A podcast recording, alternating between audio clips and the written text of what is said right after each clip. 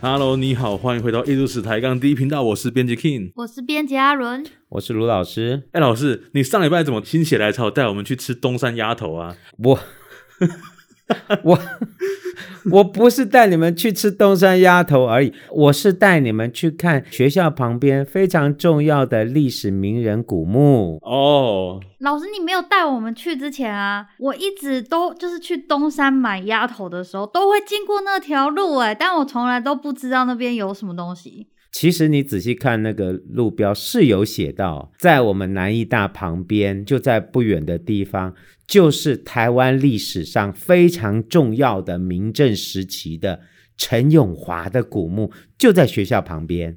哦，所以原来我们的目的是去看陈永华古墓，不是去吃鸭头哦。吃东山鸭头是不小心走走走走到一六五县道，然后去看西拉雅公蟹，结果才到了东山。老师，那个陈永华就是传说中的天地会总舵主陈近南吗？是陈近南吗？不是陈近南吗？他是台湾诸葛亮吧？就是反清复明的这个陈近南，对啊，没错，其实大家都有这个传说，在台湾明郑时期历史上非常著名的是宰相，就是我们知道的陈永华。一般民间的拜官野史上都会讲到，他就是《鹿鼎记》里面跟韦小宝在一起的那个韦小宝的师傅陈近南呢、所以陈永华武功高强。这我就不知道了。不过在台湾明郑时期的历史上，陈永华是一位非常重要的历史人物。既然我们都去了陈永华墓，那半老师，我们今天这一期就来聊聊陈永华好了。好啊，陈永华的历史遗迹，他的墓碑啊，还保持了明代的古墓碑的那个实物，就遗存在今天台南市的六甲果毅后这个地方。哎，老师，上次我们在墓前面参拜永华墓的时候，你有说那个墓碑有一个很传奇的发掘过程，对不对？对，没错今。天跟观众分享一下好了。我们是不是先介绍一下陈永华是谁呀、哦，好啊，我们先介绍一下陈永华。哦，陈永华呀，其实应该就是说，他就是明郑时期郑成功、郑经、郑克爽、郑氏三代他们明郑政权的宰相，就是陈永华。等一下三代，所以他一个人的寿命加过他们三个人啊呢、呃，就是说，台湾的明郑时期是从一六六六二年到一六八四年，嗯，这二十年间，就是台湾所称的明郑时期，或者是郑氏王朝。陈永华呢，就是非常重要的一位政治人物。陈永华在他年轻的时候啊，就跟着郑成功了。他二十几岁就跟着郑成功抵抗清朝。郑成功早期他年轻的时候找他来谈话，有记录郑呃，就有记录。这郑成功听了陈永华讲啊，就非常赏识他，都还说啊，陈永华父府乃金之卧龙矣啊。嗯那个父府就是陈永华字父府嘛，对，郑成功就很赏识他，说这就是我们的诸葛亮了对。所以等到后来一六六二年郑成功去世以后，继任者郑经立刻就授陈永华这个资议参军，嗯就是让他负责很重要的工作啊。什么嗯资议参军呢？参谋总长啊，算我哦们今天就是参谋总长。是就是他最重要的参谋了。等到一六六四年，郑经沿海全面败退，郑经率领军民撤到台湾以后，陈永华就变成非常重要的台湾治理政务的一个最重要的长官。就是处理内政的长官。哎，处理内战长官。那我们说啊，他这个做事在在当时的文献上都讲啊，陈永华的能力非常好。是，他来了以后啊，其实郑经啊，郑经是不大管事的啊、嗯，都交给陈永华下面的人去弄。郑经不大管事，但是他是人，知道怎么样去用人，所以说用陈永华就用对了。所以老板这样当也是蛮厉害的。，对他，他会用人就很重要啊、哦你要用到不对的人，就乱七八糟了。那个来了以后啊，文献上都讲啊，亲历南北二路各社，来了就看各地的藩社、各地的这个行政风土的状况，然后呢，劝诸镇开垦栽种五谷，因为大的部队过来了，吃没有东西军粮啊，对呀、吃什么？所以就让各部队撒下来，大概就在我们今天台南、高雄一带，就把部队撒下来搞军屯，就是让部队可以养活自己。老师，我知道以前历史的时候有学过，是不是很多地名都跟他们这个军屯是有关系的？没错，比今如说天关田，对不对？对，今天我们知道，就我们南艺大这附近，好多地名都跟那个郑成功部队的番号有关。比如说学校后面出去通六甲那里有个地方叫中协啊，嗯，中学那个就是，这就是很典型的民政部队的番号。哦我们说的的新营啊、林凤营林凤 营啊、柳营啊、前镇啊、后镇啊、哦，前阵左镇啊，这些可能都跟当时的部队的番号有关。所以说啊，这个陈永华是非常有能力的，来了以后就先把部队安置下来，然后呢发展本地的。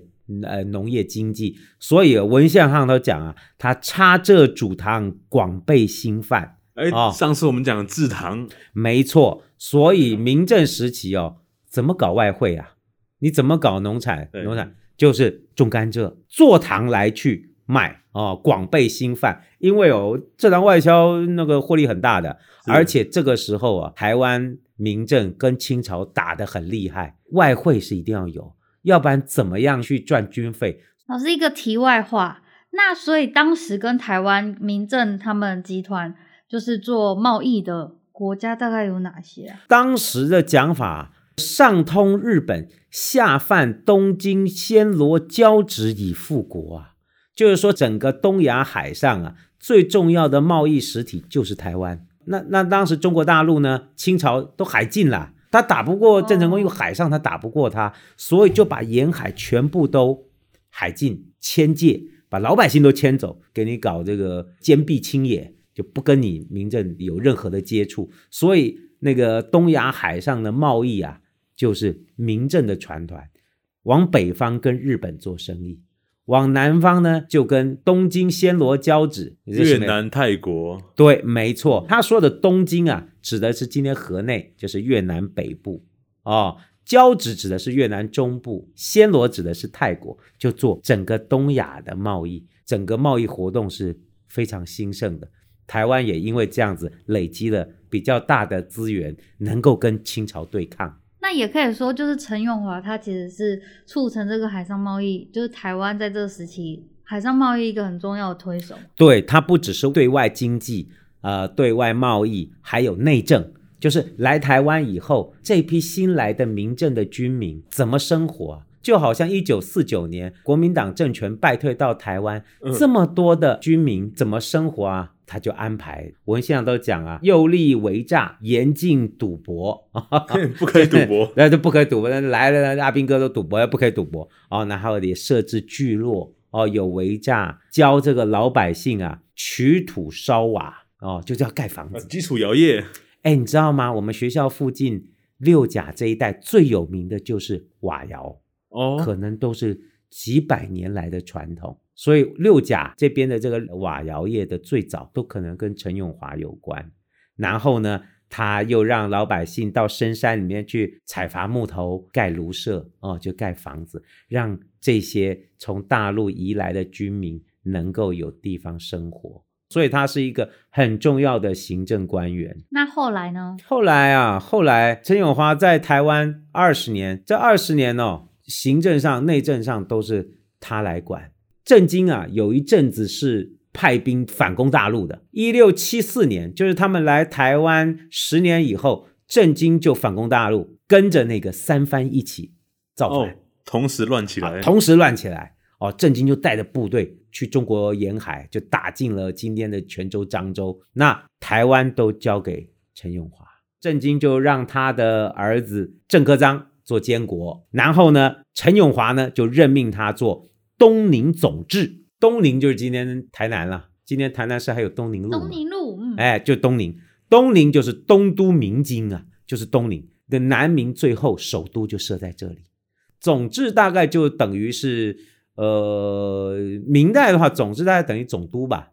如果以那当时台湾状况就是就是省长嗯，或者行政院长，就所有的事都他管，哎总制中外军国事务哦。哎，我们的这个永华好忙哦，所以他又陈是永华就参 军，然后又是行政部院长，然后又要管外交，对，所以说其实啊，他是非常重要的一个呃国家的这个最重要的官员。哦老师他跟郑经谁比较大？年纪？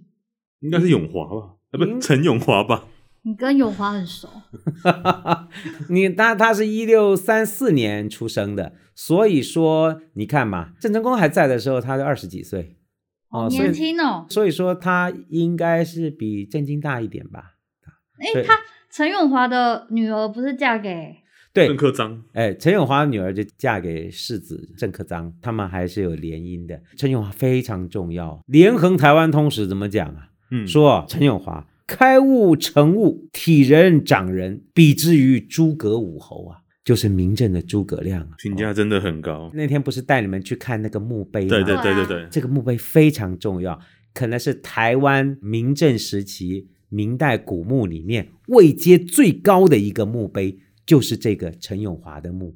只是说哈、陈永华的墓在明正投降以后，一六八四年以后，他的那个墓就迁回内地了。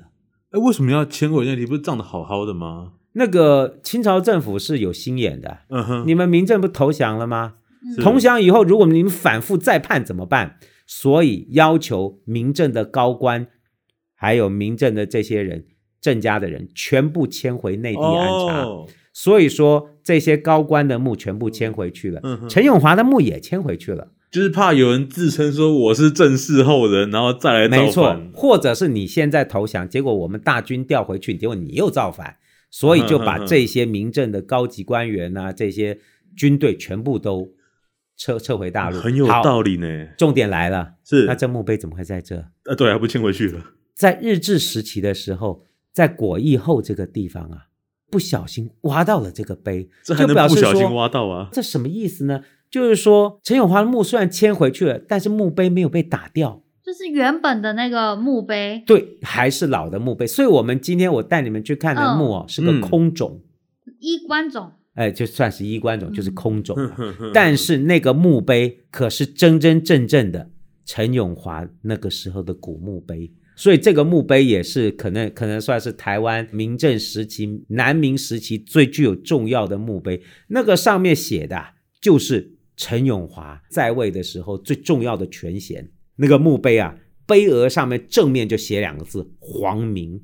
嗯，啊嗯，人家是明朝的，明朝的大官，不是你清朝的。再接下来就写他的官职，这官职就让我们看到了他在明正时期最重要的官衔哦。你看上面写资善大夫的二品官，正二品，政治上卿，这也是个虚衔，就是很高的位阶。嗯，再来就是实权了，督察院左都御史，相当于现在的监察院院长，总制等于省长或者是行政院长，再来资议参军、参谋总长、监军御史，再等于总政治作战部主任，大概就是我们说的那个军队里面的政战体系的最高阶将领，等于以前呃那个蒋经国时代有一个很重要的政战的将领叫王生啊，大概就是这个位置。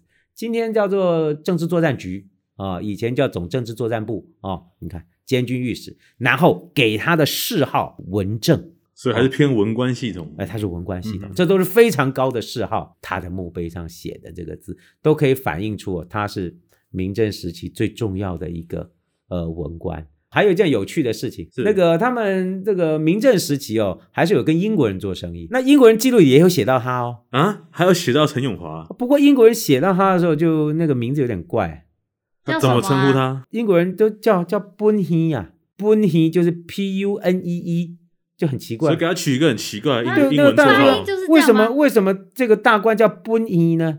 啊、原来哦，陈永华跟他们在讨论的时候是怎么自称，讲英文， 有翻 译啦，有翻译。 他一定讲闽南语啊，对对对，哇，所以这个 Bunny 应该是闽南语，嗯哼，如果翻成汉汉语应该是什么？本院院哦，哦为什？么？人家是督察院左都御史，是个院长嗯呢，所以是本院嘛，有没有？就是苏贞昌嘛，苏贞昌怎么讲？嗯我哦本本院，院所以英国人听了他都叫他自己叫本院本院、所以陈永华是讲闽南语啊的，那一定的嘛，那闽南人嘛，好好有亲切感哦。漳州人嘛，伊拢讲家己叫本尼啊，英国人说啊本尼哦，他叫本尼哦，结果其实是他的本院是指他是督察院左都御史，所以自称本院。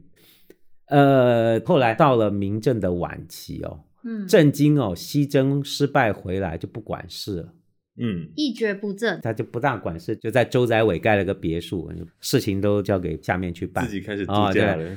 当时他还有两个高官，那两个高官呢就排斥陈永华，一个叫冯锡范，这连续剧你们经常听到吧？哦哦一个叫刘国轩，这两个高官呢、就很嫉妒陈永华，用计就跟他讲：“哎，我们西征回来都觉得很丢人呐、我们都觉得这个很羞愧，所以我们就要辞官。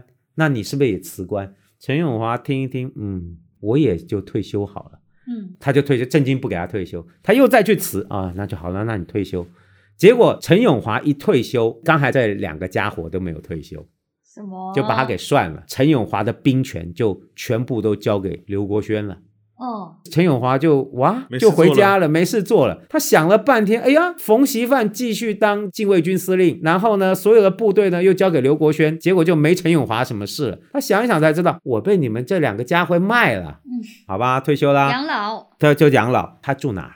他就住在我们学校旁边，有一个叫赤山龙湖岩，哦你们有没有经常经过？就是有一个佛寺，然后一个对对很大的会经过的那个一个湖，人哎，工湖、啊有一个人，工湖，嗯，就在那里。龙湖岩呐、在以前就叫龙湖岩。所以以前就有这个湖了。对，陈永华退休以后就经常在那边散步，我们经常去六甲买饮料啊，什么都会对经过龙湖岩，就是陈永华以前经常散步的地方。哇哦，那他对住哪里啊？应该就住大概六甲到关田这附近哦。哦，哦，那附近很多是牧区，对不对？没错，龙湖岩旁边就是六甲第一公墓嘛，嗯民国五六十年吧。嗯，还有发现一个古墓，那个古墓啊叫蒋明代凤的墓吗，哎，明代的墓，那个墓的墓志铭哦，还是陈永华写的，哇，所以真的有这些遗迹被找到。那个军官叫蒋凤，他叫嗯上户记标记将军蒋凤墓，他就是认识陈永华，所以他死了以后。蒋凤的儿子呢，就哭哭啼啼去找阿北，阿北就陈永华，陈永华就给他写了墓志铭。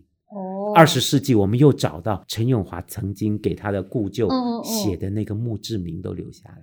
你怎么知道是陈永华写的？难道他有那签名墓吗志铭讲的嘛，那墓志铭上第 劈头就讲， 劈开头就讲，凡前留守，总治中外军国事务，资议参军，清军勇卫，侍御史通家卷，弟陈永华拜。哦，哦哦，地那只是敬称啦，他哦比、他比蒋凤应该比蒋凤老。他都里面都还讲到啊，蒋凤年轻的时候我就已经认识他了，是哦巴在迪巴迪，啊，嗯他们就认识哦，人家所以将说军哦，就是说他在中阶的将领嗯，哼文献里面没有提到，哦嗯，只是说这个墓志铭很珍贵，让我们看到陈永华帮他的故旧写的墓志铭。哇，那他们就是明朝的这些人跟这个六甲当地有很深的渊源欸对，其实我们学校旁边的六甲呀、关田，就是当时陈永华活动的地方。这边为什么叫关田？就是这边开垦有一些是官地啊，官方的田呐、这个都跟明政时期的开垦有关。陈永华后来就被那两个家伙耍了嘛，是啊他就退休在家。嗯结果那文献都讲到他后来，他没多久就去世了。一六八零年，明政投降前四年他就去世了。他的去世其实也是郁郁而终啊。有一本书叫《台湾外记》啊，都还讲到了。这算野史吗？ 哎，也算，但是里面也有一些真实的讯息。哼哼哼不过它里面记记这个陈永华去世前的这个故事很有趣哦，嗯哼，就是灵异故事吗？哎，算吧。陈永华回去就没事，偶尔就散散步，在家也没事，就退居无事了，在家。有一天呢，他就坐在客厅里面，左右的仆人就见到陈永华、啊、忽然起身，在客厅里面拱手意让进退，对着门拱手呃啊，呃，对着客厅拱手。然后以礼圣恭，好像在接待客人，讲话还唯唯应诺，就说哦是好的好的，就看他对着空气这样子是想象中的朋友吗？做完以后呢，就慢慢陈永华就睡着了，嗯，旁边的也不敢叫他。等到他醒来以后，就叫旁边的那个侍人侍者就，哎，去把家里收拾收拾，我们有客人要来住哦。他的这个左右的仆人就说：“老板，怎么啦？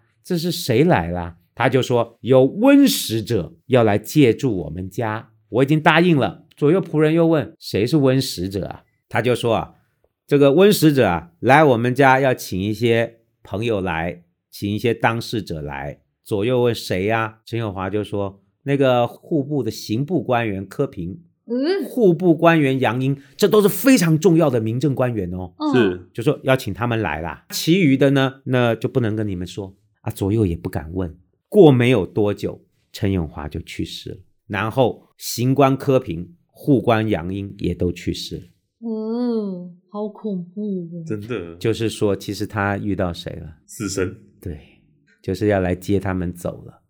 哦哎，奇怪，怎么不找一下刘国轩？没有，开玩笑。还有 冯锡范，他的去世哦，其实也代表了明政哦败亡之象已起。嗯，真正这些优秀的官员相继过世，正史上当然这是拜官野史，正史上说是有瘟疫啦，所以哦很多的这些官员都去世嗯了。哼哦，所以是有瘟疫，嗯嗯，所以有温食者来，这也也是个说有道法理啊哦，就是有嗯瘟疫。到了明政的晚期，由于这些官员的去世，还有最重要的就是克臧被杀，因为政权的斗争，郑经死了以后，郑克臧的弟弟郑克爽想要夺位子，就把他哥给杀了。好这个残忍。政权的斗争嗯就造成最后整个政治上的混乱。一六八三年澎湖海战结束以后，大概就完了。但陈永华很幸运没有看到这些吧？他没有看到这些他比悲惨宁的事情靖。王还要幸运一点点。不，过他的女儿嫁给对吼，克臧被杀了，嗯宫廷斗争嘛，他的女儿都绝食而死，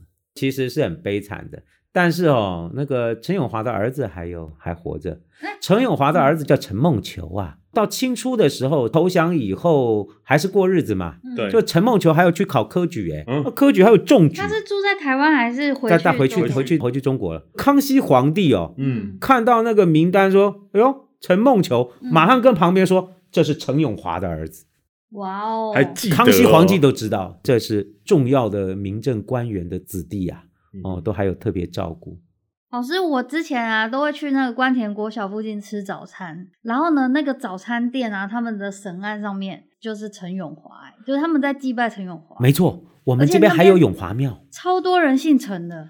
我我跟你们讲，嗯我在学校旁边的那个社子村住了十几年，啊，知道之前去过老师那边，我的房东都姓陈，他们陈家哦好多人的，嗯所以那个陈氏家族或者是这些一般的老百姓姓陈的，在我们这边好多、哦，嗯，哎你说哦关田国小那是真的哦？真的、啊，真的啊。我看起来像在胡乱吗？不是啊，，我想知道哪间早餐店。我带你去啊。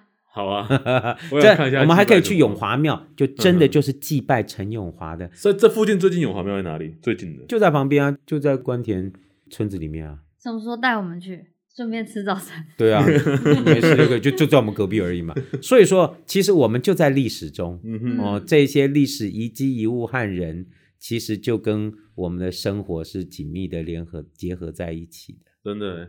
哎、说到遗迹啊，我们上次去吃完东山鸭头之后，老师还绕我带我们绕过去一个叫吉贝耍的地方。哦，那个就是希拉雅族的，对，，然后那个时候我们看了很多公盖，公改就是公蟹，对公蟹，我们这边好多公蟹，对对对，其实哦，那不讲啊，你说我们这边好多聚落都是希拉雅族的，比如说是东山乡、吉贝耍、嘉里、北头洋，或者是那个关田关田这边的话，好像社内是哦不是 哦龙田？哦，龙田哦，龙田以前叫番子田呐、啊嗯哼这对都对是对希拉雅的部落。所以你看，除了汉人的聚落之外，还有希腊雅，就文物就在我们身边。只不过我们今天可能没有时间讲这么多。